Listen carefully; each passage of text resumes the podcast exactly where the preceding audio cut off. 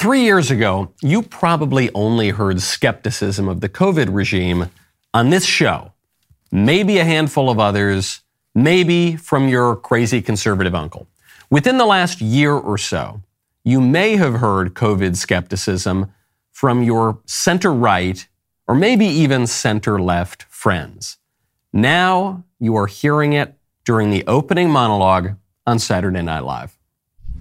This country seems so divided, beautiful, ugly, black, white, blue, red. I love everybody. Maybe because I'm a redneck hippie. Uh, you know, the red in me thinks you should be allowed to own guns. The blue in me thinks squirt guns. so I'm red and blue, which makes purple. So the movie goes like this The biggest drug cartels in the world get together and buy up all the media and all the politicians and force all the people in the world to stay locked in their homes. And people can only come out if they take the cartel's drugs and keep taking them over and over. I threw the script away. I mean, who is going to believe that crazy idea? Being forced to do drugs? I do that voluntarily all day long. Anyway, my favorite part of Woody Harrelson's bit, which is broadly this long drug joke, but within it is this brutal joke about how COVID was just completely insane and bogus. My favorite part was the audience reaction. Because in, later on they laughed, but in that little COVID bit, they're almost totally silent. Liberal New Yorkers were trained for three years to take COVID super duper seriously. Now it's being presented to them as a joke.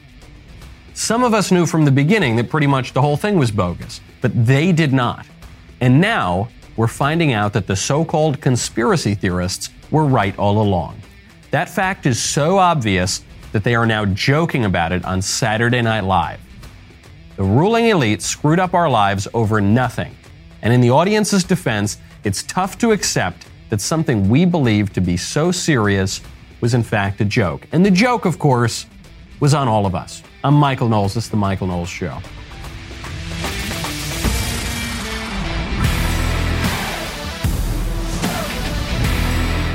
Welcome back to the show. My favorite comment yesterday is from the Darson, who says the greatest trick the devil ever pulled was making women think their luggage never existed. Uh, you know, almost. I, w- I would say that was the greatest trick that a sort of minor demon pulled, uh, so maybe who worked in the Biden administration. but not not the devil himself, just one of those sort of lesser lesser demons, devils running around out there. When you want to stay alert, and I recommend you do, especially when you're going through the airport, then you got to check out Black Rifle Coffee. Right now, go to blackriflecoffee.com, use promo code Knowles. Black Rifle Coffee is fueling Americans before they go out to do epic things with their lives. Led by a team of military veterans, the guys at Black Rifle Coffee are hyper focused and hyper vigilant in everything they do. Lucky for you, they're obsessed with making great coffee because every great adventure starts with a great cup of coffee. They serve great coffee to folks who love America, and that's the start and end of it. More than just making great coffee, Black Rifle Coffee's missionary goal is to give back to Americans who have fought and are fighting for freedom in this country. They want to sell enough premium coffee to be able to build a support network for veterans, first responders, and law enforcement. If you want to support this incredible company, go to blackriflecoffee.com, use promo code Knowles, K-N-W-L-E-S, at checkout for 10% off your purchase and your first coffee club order. The coffee is one of a kind. It's your support that gets gear, funding, and supplies into the hands of those on our front lines. Go to blackriflecoffee.com. Use promo code Knowles, K-N-W-L-E-S, for 10% off. You can also find Black Rifle Coffee in grocery and convenience stores near you. Black Rifle Coffee, America's coffee. I loved Woody Harrelson's bit. you see how he sets it up there. He's he's giving himself runway with the audience, which is much more liberal than he is. But Woody Harrelson has cred on both sides of the aisle because, as he says, he's a redneck hippie. So he's kind of a right winger. He's kind of a left winger. Woody Harrelson is in many ways your average voter. That's why it matters that Woody Harrelson is making jokes about COVID now. It's like, this is insane the drug companies they have so much control over the media, so much control over the government. They get special legal protections. They lock us all up and say the only way you can leave your house is if you take our drug again and again and again. That's kind of crazy, isn't it? people like Woody Harrelson or Joe Rogan or Elon Musk or people who are, they're not right wingers exactly, but they're not leftist liberals.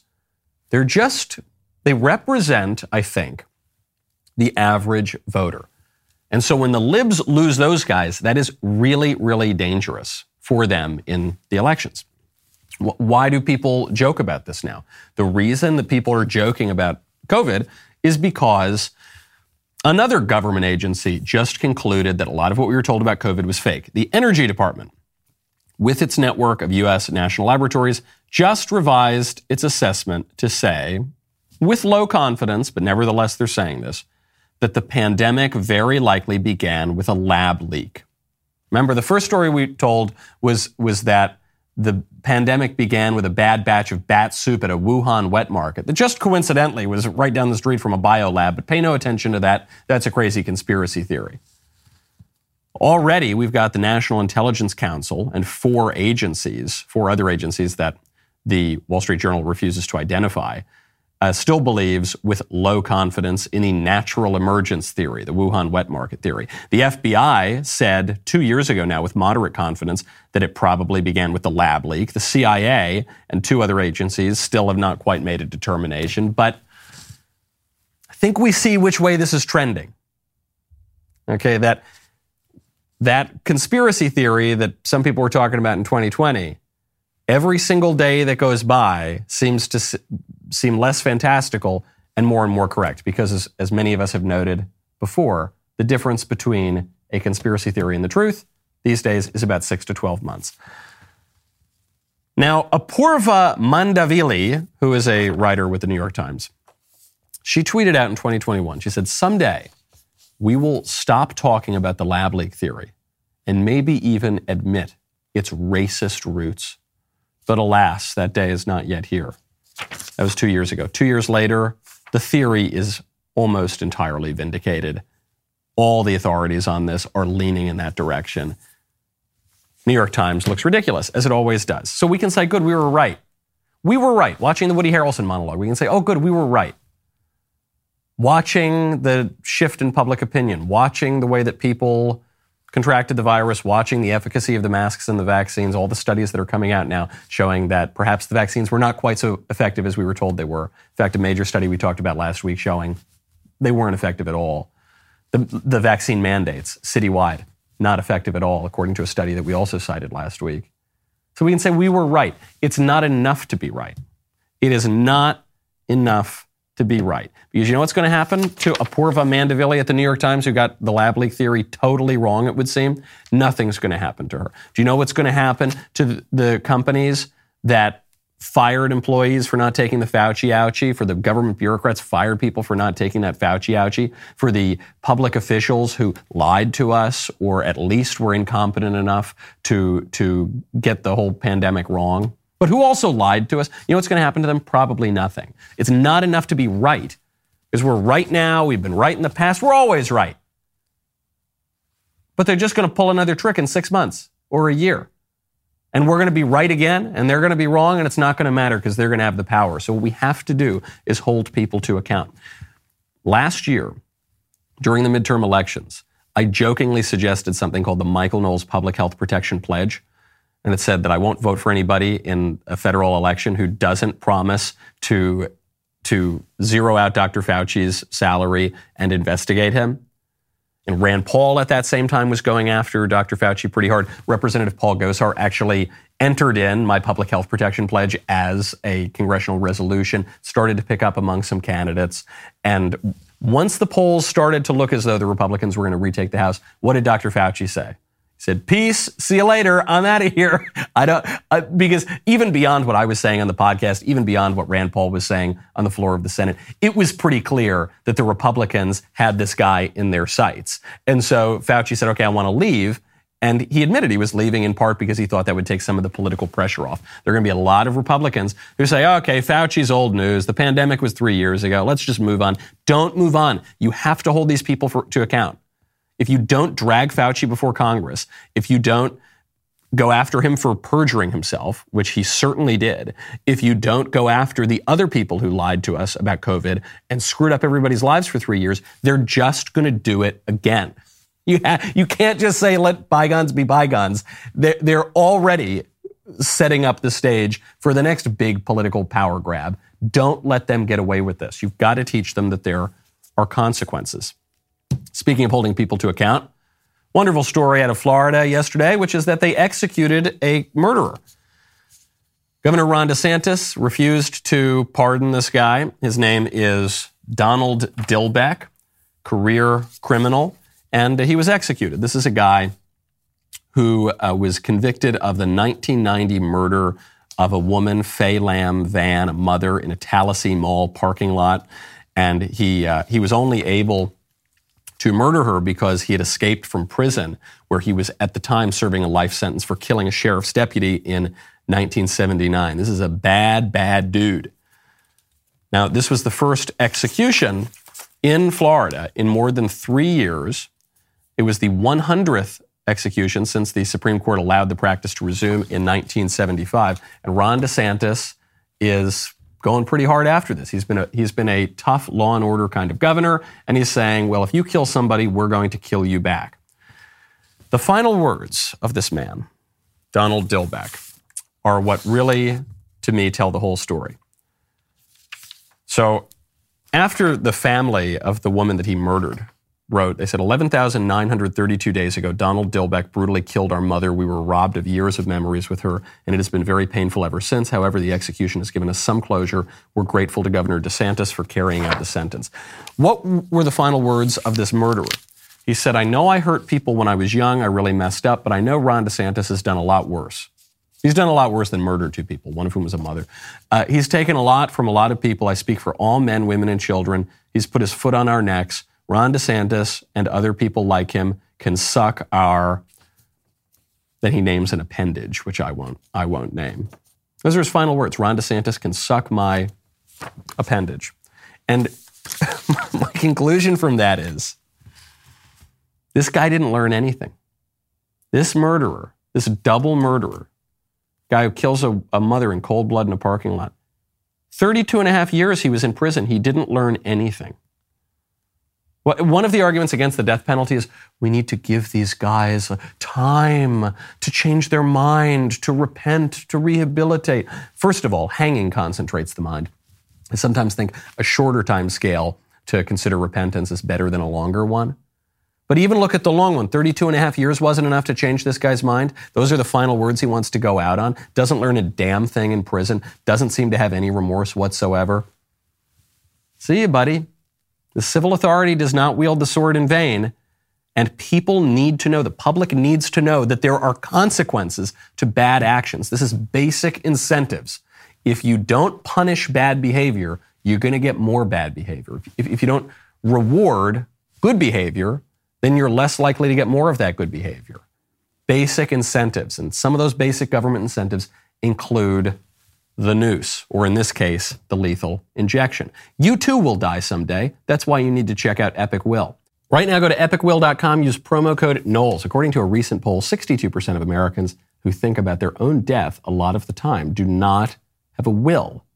Seems kind of strange, doesn't it? It's a little like being afraid your house will burn down, but not having homeowner's insurance, or being afraid of drowning, but refusing to wear a life jacket.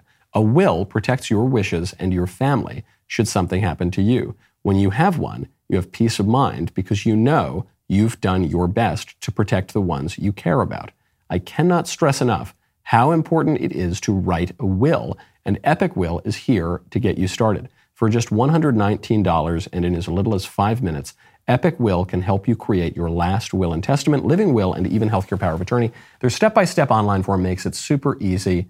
All you've got to do is fill in the blanks. Do it now. I put off getting my will for so long and I wouldn't have known what would happen to my money or my stuff, or most importantly, my kids. So now it's squared away. Go to epicwill.com, be like me, use promo code Knowles to save 10% on Epic Will's complete will package. That's epicwill.com, promo code Knowles. Forget for a moment Ron DeSantis, who's done a great job on crime and law and order down in Florida.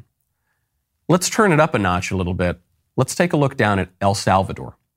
El Salvador, not known for being the safest place in the world, probably not where you want to go honeymoon, and yet El Salvador has had it's a miracle political program. Over the last couple of years, El Salvador's murder rate has plummeted by 50%.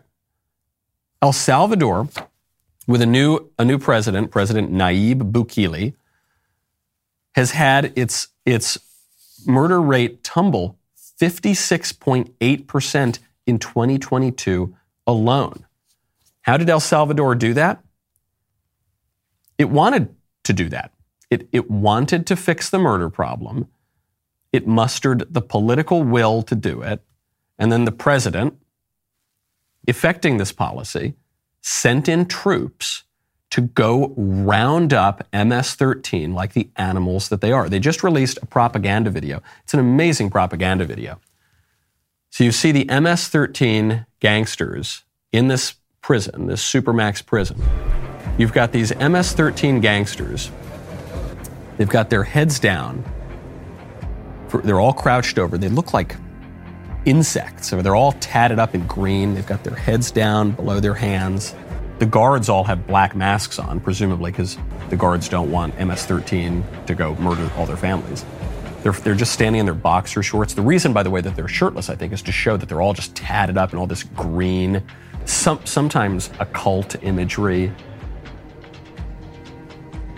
If demons were incarnate, it would be these guys. And yet, when they're outside the clink, they look so tough right? That people are encouraged to join these these types of gangs because they think it'll it'll get them money and women and status. And yet, what the president has done here is cram them all into this extremely high security prison, round them up like animals. I think he he rounded up something like sixty five thousand of these criminals, threw them all in prison, and then he didn't just stop there. He created a very slick, highly produced propaganda video humiliating them. And then he put that out there for all the world to see. We need, we need to learn from El Salvador. Never thought I would say that sentence, but we in the United States need to follow the lead of the government of El Salvador. We need to be clear that if you commit crimes, you will be punished for it. This is really basic stuff that we all used to know. One of the arguments against capital punishment is that it doesn't actually deter crime. And the studies that suggest it doesn't actually deter crime are a little bit suspect, but let's take them at face value. Let's say it's true that capital punishment today does not really deter crime. What would the surprise be there? We don't really carry out capital punishment. The way it's carried out is completely haphazard. Most of the time, some lib governor will just let everybody off the hook, or some court will pretend like capital punishment is cruel and unusual punishment. It's neither. And so, even if there is a a conviction for capital punishment. It's not going to deter crime because people don't believe that they're actually going to carry it out. If you had a country right now where the president attended a capital punishment, let's say there were capital punishment at the federal level, a federal inmate is going to be executed, and the president not only didn't grant clemency, but showed up as the face of justice in America, that would do a lot to deter crime. And what the libs and the squishes would say is they would say, this is, this is cruel. This is inhumane. This is authoritarian. It's authoritarian. That's what they are saying, in fact. The New Yorker says the rise of Nayib Bukele's El, of El Salvador's authoritarian president. oh, he's so, it's a repressive crackdown. Listen to what they say. They say the budding strongman has ridden Bitcoin schemes and a repressive crackdown on gangs to become Latin America's most popular leader. Can you be repressive against gangs? I guess I guess so. I guess you can repress the gangs, but that seems like that is actually liberative of the people. It's not repressive on the people when you when you go after these criminals, when you go after these gangsters. It represses that group and it frees the other group. That's why he's Latin America's most popular leader. It's authoritarian. He's wielding authority to do good, to get the bad guys and to help the good guys. We should be doing that too. I mentioned on the show a week or two ago. I said there are two words you got to write them down if you're driving. Wait until you pull over. I don't want you to get in a car accident. The two the two phrases you've got to write down are big government and authoritarian. Those are words that today don't mean anything. Authoritarian is just a word that the liberals use when conservatives wield political power ever. We should be doing that. We should do that a lot more. We should take some real lessons from Naib Bukele. I'm sure I'm mispronouncing his name. What he is showing us is that the law is a teacher. We've known this all the way back to the ancient Greeks. The law is a teacher. So we on the American right, we like to say politics is downstream of culture. And that is true to a certain extent. The movies affect the government and the way, the way that law is made. No question about it. I think Daily Wire has actually shown that pretty clearly in the battle over transgenderism, among other battles. But the law also affects politics, and the law is also a teacher. And when the law sends an army to your door and rounds up your gang like the animals that they are, you're going to get fewer gangsters and they're co- going to commit fewer crimes. And that's going to change the culture, and that's a good thing. Speaking of the law as a teacher, great new law in Kansas. Kansas has become the first state to pass a bill that defines woman as someone who is biologically born female. That's it. That's what a woman is, which means that this will ban men who identify as transgender women from using single sex areas designated for women. It's called the Women's Bill of Rights. It was approved by legislators 26 to 10 on Thursday. Only Republican support there. And the bill defines a female as someone, quote, whose biological reproductive system is developed to, to produce ova, while male refers to anyone whose reproductive system, quote, is developed to fertilize the ova of a female. This is a beautiful bill because it, it doesn't just say, don't trans the kids. It doesn't just say, wait till eight to introduce kids to transgenderism in schools. Once they turn nine, that's fine doesn't just say only minors can't. It's, it bans transgenderism for all practical purposes in the state, for everybody. And it has to. In order for women to have the right to have their own bathrooms, you have to ban transgenderism entirely. You can't just ban it for the kids. It's got to be entirely. In order for women to be able to have their own locker rooms at the gym, you have to ban transgenderism entirely in order to protect businesses from having to participate in weird occult sexual rituals like the transgender transition. You have to ban transgenderism entirely. I love this bill because it is so much more aggressive than the other bills we've seen. The other, I don't mean to knock the other governors and the other state houses; they've done a great job laying the groundwork, the groundwork rather. But this bill goes much further, and it reminds us of a truth in politics that Republicans all too often forget.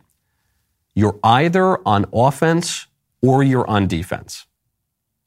You're either making gains in the culture or you're losing ground in the culture. There's no standing still. There's no status quo. There's no neutrality. And what the conservatives have screwed up on for at least 50 years now, probably more, is the libs make some crazy aggressive play, and then we try to dial it back by about 5 to 10%. Or worse, we try to slow it down by about 5 to 10%. So, so the libs attack the family through feminism, the fundamental political institution. They claim that men and women are basically the same. That takes the culture pretty far to the left, and then conservatives try to mm, they try to inch it back a little bit, but not by the by the time they're even thinking about inching it back, the libs push forward with the normalization of other sexual practices, gay rights, among other things. And then, oh, by the time the conservatives are trying to dial that back, the libs have, they've lurched much further to the left. They're trying to redefine marriage now. They say redefine marriage. Well, I don't know. I guess we could come to some kind of terms with a civil union. And by the time you say that, whoop, they've lurched even further to the left. Now they're saying actually we've got transgenderism. Actually, now a man can become a woman. A man can become a woman. Okay, but but maybe we shouldn't do it to my. By the time we say that, whoop, oh my gosh, we're now we're all the way off the screen because now they're trying to trans the kids. And there are many conservatives now who are saying, look, if you want, if you're a man and you want to put on a dress, that's fine, but just don't do it to children. Just don't make me pay for it. No, the the only way, even to stop there, even if all you want to do is stop where we are right now, the only way to do that is to push so aggressively in the other direction that you're trying to take back ground that we ceded years ago, decades ago. Kansas absolutely leading the way. Love it. We got to hire some of those people. We need to hire those Kansas politicians for the National Republican Party. When you want to hire people, you got to check out ZipRecruiter. Right now, go to ziprecruiter.com slash Knowles. Really, really important to get good people for your company, okay?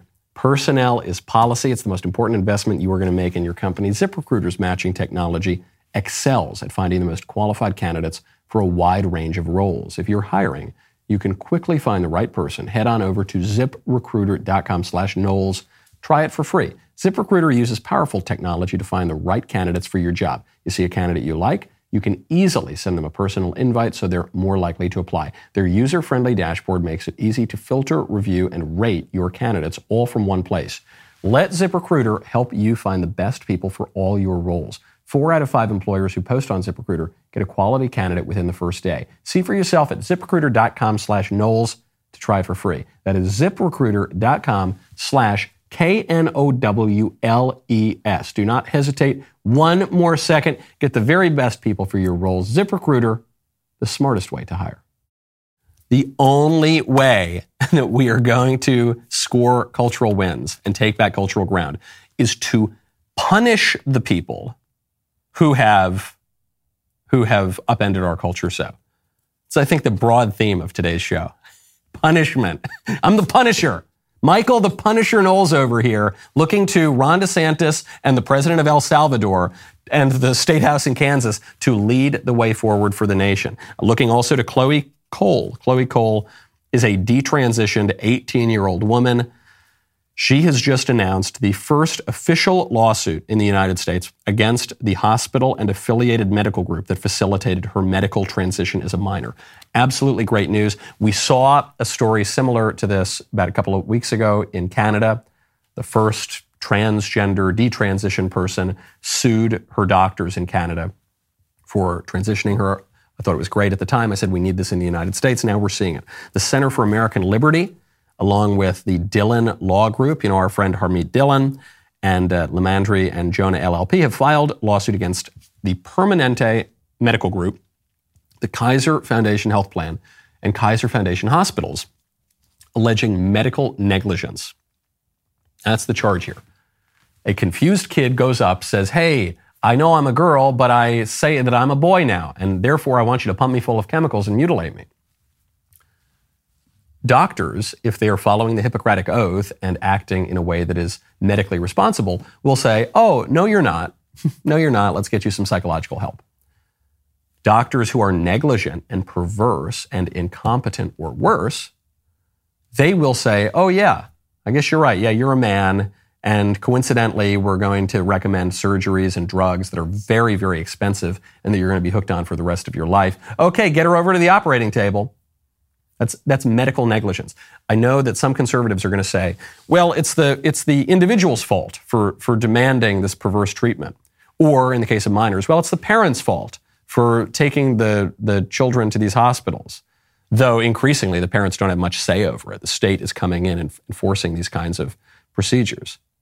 But it's the doctor's fault too. The doctors should not be performing these surgeries and they should be held to account. They should lose their licenses and they should lose a lot of money.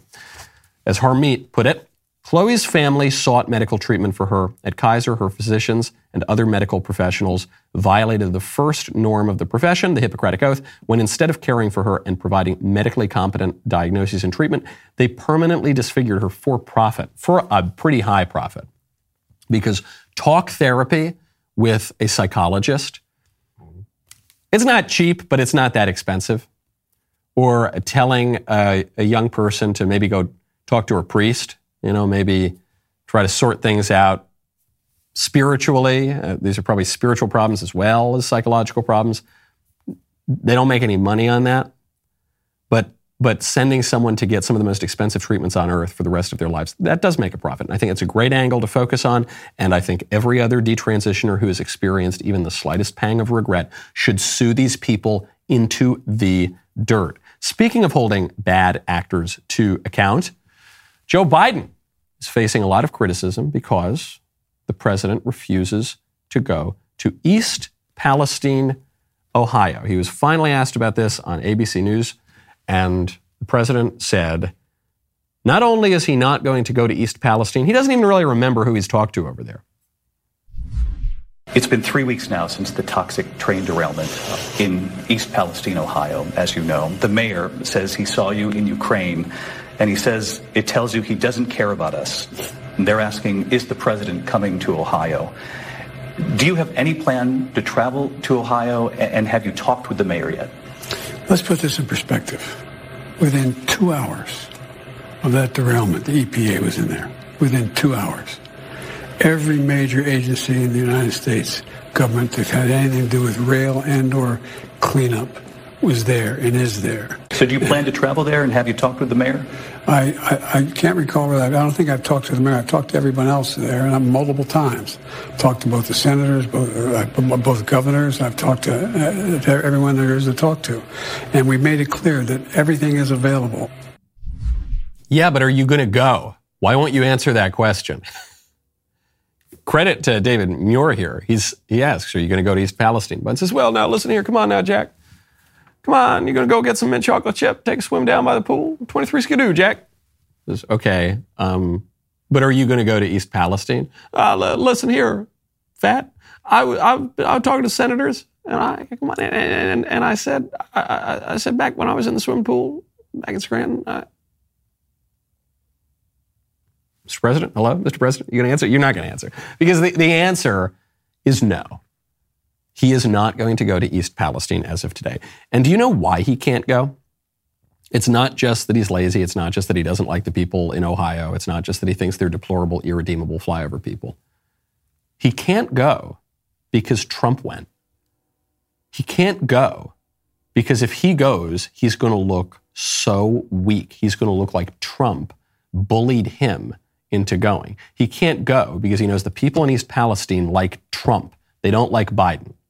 The people in East Palestine are Republicans by and large, not Democrats. And even beyond partisanship, the people of East Palestine rightly observe that the, current president, Joe Biden, doesn't give a damn about them. And Trump actually does seem to care. You can see it. It was the first moment of Trump's campaign where I thought, man, he might be getting his mojo back this is what I want to see from Trump. I'm, I am one of the most sympathetic people in the media to President Trump's claims about the shenanigans in the 2020 election. It's pretty clear that the Democrats rigged that election, as far as I'm concerned. It's pretty clear that they even violated state laws in some cases in the way that they conducted their elections. So I'm as sympathetic as it gets to those claims. But it, nobody wants to hear it. It's 2023. That's if Trump just campaigns on how the election was stolen from him, no one's going to care, even if it's true. But if Trump campaigns on going to East Palestine, eating McDonald's with people, making fun of Joe Biden, forcing Joe Biden to, to at least address the issue, saying, Where are you, Joe? Why won't you come down? That's the guy. That's the guy that you're going to want to vote for. Another example I know people always doubt Trump's political strategy. I, have thought that Trump is a pretty good political strategist. My evidence for this is the man won the highest office in the land the first time he ever officially ran for it.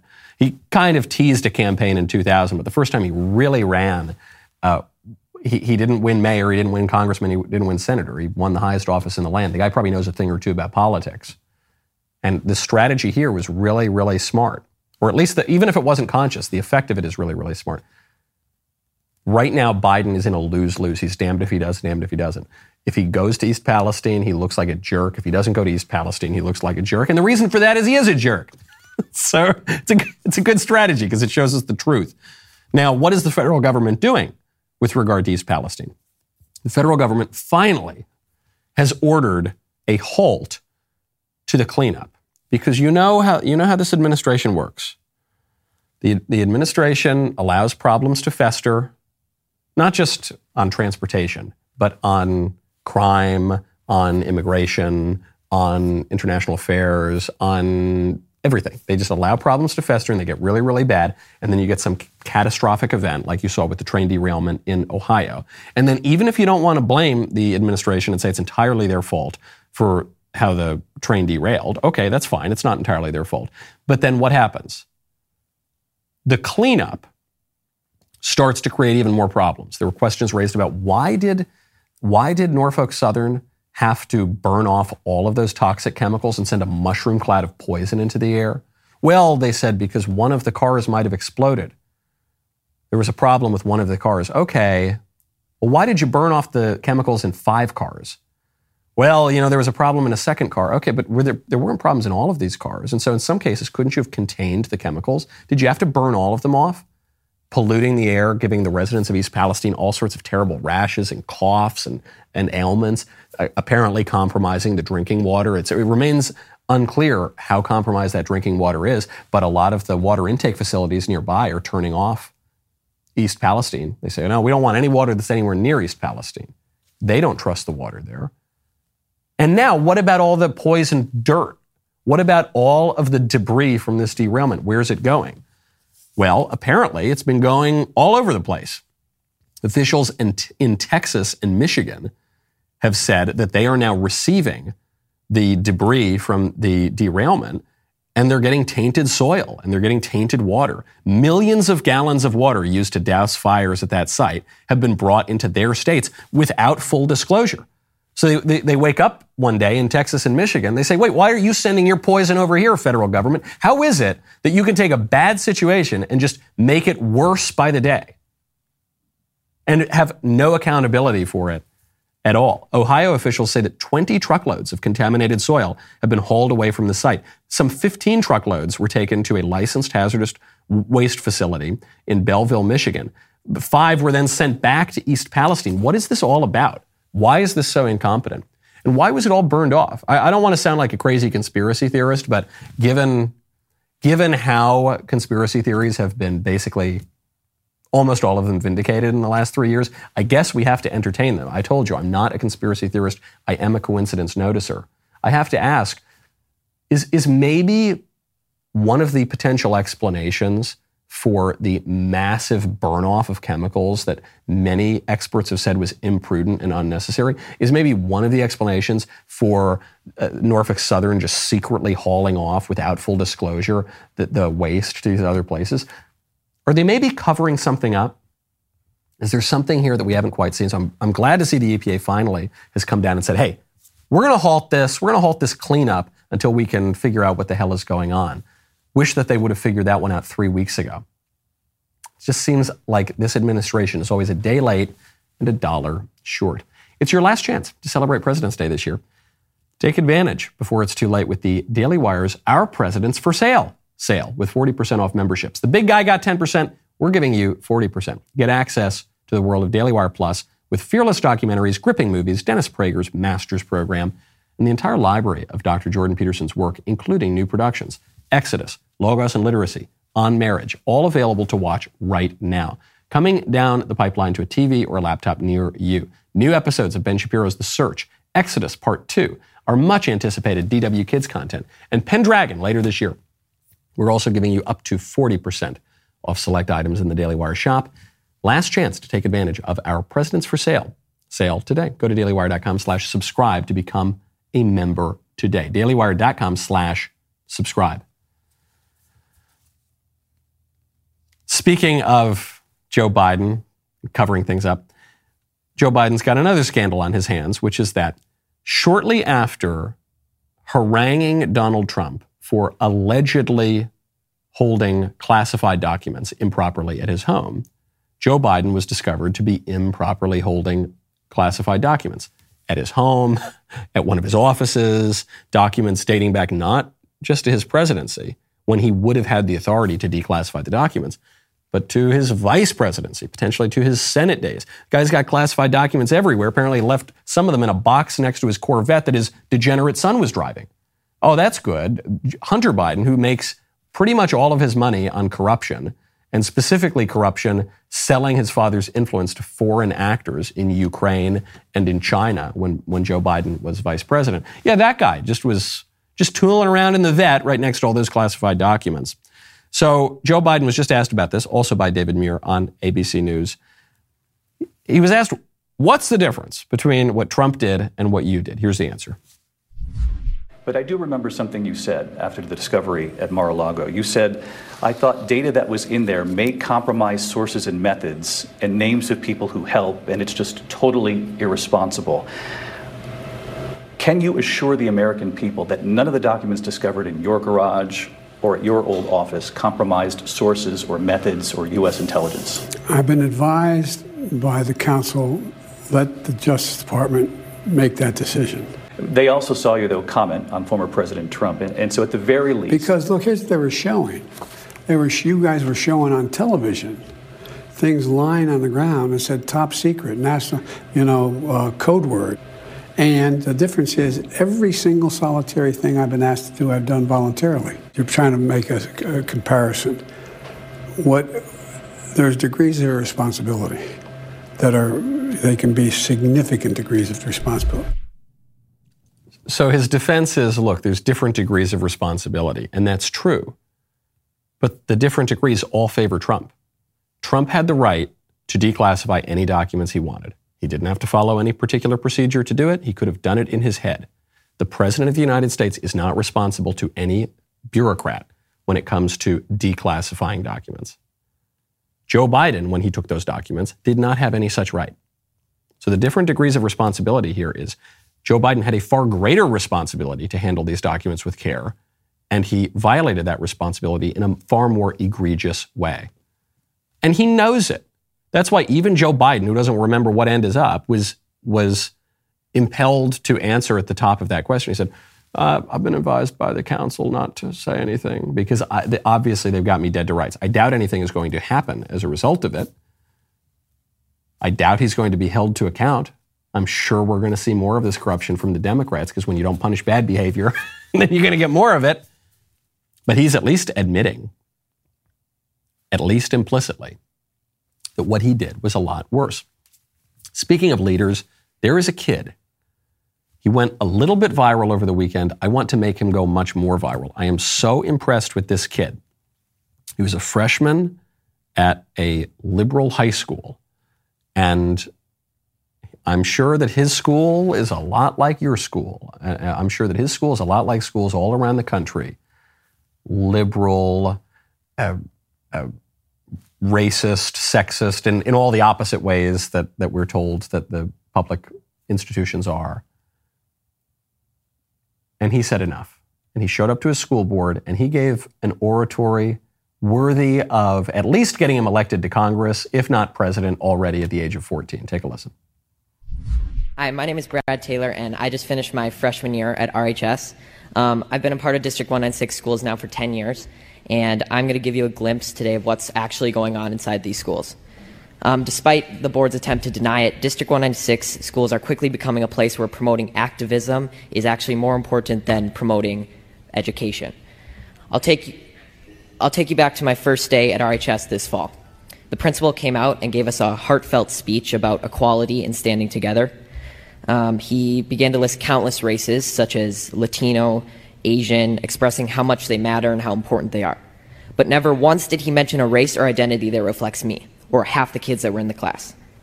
My honors government teacher, I'm not going to say his name, but he's mentioned that Democrats care more about all people while Republicans only care about themselves.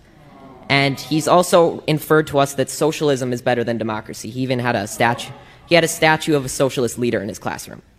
I've been approached by multiple teachers who have told me in private that they just want to say that they agree with me and they support me standing up, but they can't say it in front of the class for fear of being disciplined by the administration in some way or losing their jobs. Now, due to all these instances I've mentioned and many more that I can't fit in this five minute speech, I've decided to leave this district and continue school on a private Christian school online. But I will never stop believing that everybody has value, no matter their skin color or personal beliefs. And it's a shame that you're not going to be able to say that I was an alumni of RHS in District 196. Thank you. Preach, preach, man. man. What can this kid run for? I, I, what is he? 15? He just finished his freshman year in high school. I guess it's a little too young for Congress, but let me know when you're ready to run, kid. I can't wait to donate. I can't wait to go vote. Beautiful. That that kid showing more clarity and maturity and courage than any, and not only any other student at the school, any teacher at the school. He's saying these, the teachers come up to me, they say, You're right, I agree with you, but uh, I don't want to lose my job. How sad is that? You know, say, Hey, you, 15 year old, thanks for doing what I, a grown adult, am unwilling to do. Love it. And it presents a political opportunity for Republicans we have control of a lot of states around the country right now. This is a great opportunity to push school choice. And why should we push school choice? Because the Democrats rely on the schools as a major power center. School choice is the easiest way to weaken their grip on that power. And it's a very powerful power center because classrooms are crystal balls that show you what your country is going to look like in 20 years, shapes the very malleable minds of little kids. School choice is the biggest threat to that. I've been mentioning it in my new state of Tennessee, which I love so much. This would be a great opportunity. The governor campaigned on school choice. He's obviously very supportive of it. We've got I don't know, like three Democrats in the whole legislature. The, the Republicans outnumber the Democrats three to one, four to one in the House and the Senate. Let's get it done, guys. This is a great opportunity. You have to be on the offense or you will be on the defense. It's, it's like a business. Anyone who's ever run a business or worked for a business for that matter will know that a business is either growing or dying. Businesses don't just stay the same, though. It doesn't work that way. You've got to be growing or dying. You've got to be moving forward or you're going to be pushed backward. So let's do it. While we've got power, let's just put that pedal to the metal and let's give more kids the opportunity that this young man has to go pursue more edifying educational opportunities. And perhaps even more important, weaken the stranglehold of these crazy libs that they have on public education so that we can create better schools in the future so that we can go back, get a little more power in public education, and turn it toward the good, the true, and the beautiful, not the ugly, the false, and the wicked as it is now. Speaking of young people, really disturbing story from Paris Hilton. I haven't thought about Paris Hilton in a long time. It's been Paris Hilton I guess she was sort of eclipsed by Kim Kardashian, and Kim Kardashian continues to have a bad effect on her and on the culture because Kim Kardashian apparently encouraged Paris Hilton to engage in IVF. And IVF is a controversial issue even among pro lifers because many people who oppose abortion, who are pro life, they will still be in favor of IVF. And one of the reasons for this is that there are many people out there who would not have their children without IVF. And so they say, well, if this process gave me my child, whom I love so, then it has to be a good process. And no one is doubting that your child is great and that you having a child is a great thing. But good ends do not justify immoral means. We're not Machiavellians here. We're not utilitarians here. We're not consequentialists here. We're conservatives. We believe that, that the morality of actions depends upon the action itself. And in this case, the way that Paris Hilton has done it really shows you how morally problematic IVF is because Paris Hilton now has 20 children. I don't think she has any children that have been born, but she has 20 frozen embryos. Why does she have 20? Why has she so irresponsibly created 20 unique human beings and then just shoved them all in a freezer? Well, because she keeps getting boys. And she doesn't want boys.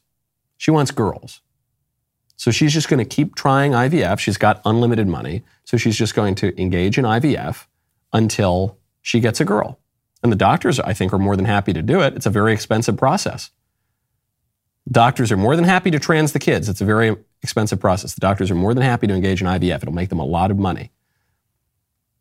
So who knows? Maybe Paris will get 25 of her sons frozen forever, or 30, or 35, until she gets a girl. She says, She's waiting for that girl. Now, obviously, if it were reversed and you saw someone say, Yeah, I'm putting all the girls in a freezer until I get a boy, I really want a boy, you'd have the fem- feminists screaming and crying and say this is sexist and terrible and eugenics. And, but, but because it's a boy and boys are, are castigated by the culture, that they don't want to say that. Because boys are toxic. You know, the masculinity is evil and toxic. We have to get rid of it. That is really evil stuff. And why is she doing IVF in the first place? She says, Oh, I'm just so scared. I think again, leading back to Provo of being in a doctor's office, all of that, the shots, the IVs that they put in. She says she was she was uh, traumatized when she was in a room when a woman was giving birth, when she was doing her reality TV show, The Simple Life.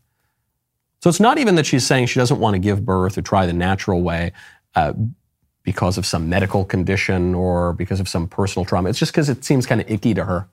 She doesn't want to have to do it. So she's going to have it done in test tubes, and then she'll rent out the womb of some poor woman and inject it into her, and then uh, maybe then that woman will give birth to her child.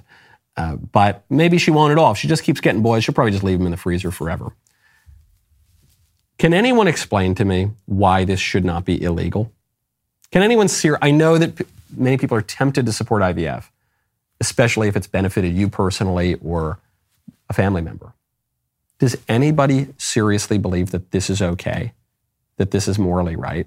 That this is morally acceptable at all?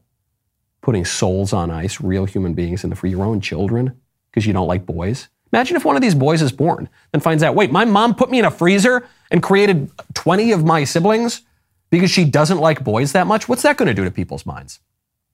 I heard a story the other day of a of a transgender identifying person, man who wanted to be a woman, and then he detransitioned. He no longer suffers from this delusion. But it turned out one of the reasons for this delusion was that his father that he grew up with favored his sister and not him. And so in his mind, it was implanted that he, if he wanted his father's love, he would have to be a girl. Really basic kind of psychological complexes. Could you imagine that? You're one of Paris Hilton's sons. You see this, you read about this. Tell me that, that this should not be illegal. Tell me that it would be authoritarian or terrible or too, too much a use of big government to say, hey, you're not allowed to make a bunch of kids and then throw them in a freezer forever. No one, I don't think anyone can really do that. It's Music Monday, baby. We got to get on over to the member block. Uh, ben Davies has given me a song that he, he wants me to throw all of my pop culture prowess onto, and I'm willing to do that. We will see you there. If you're not a member, why not? Are you just one of those hoi polloi out there perusing this show on YouTube for free? You got to go to dailywire.com slash Knowles, K-N-O-W-L-E-S. Use code Knowles at checkout to get two months free on all annual plans.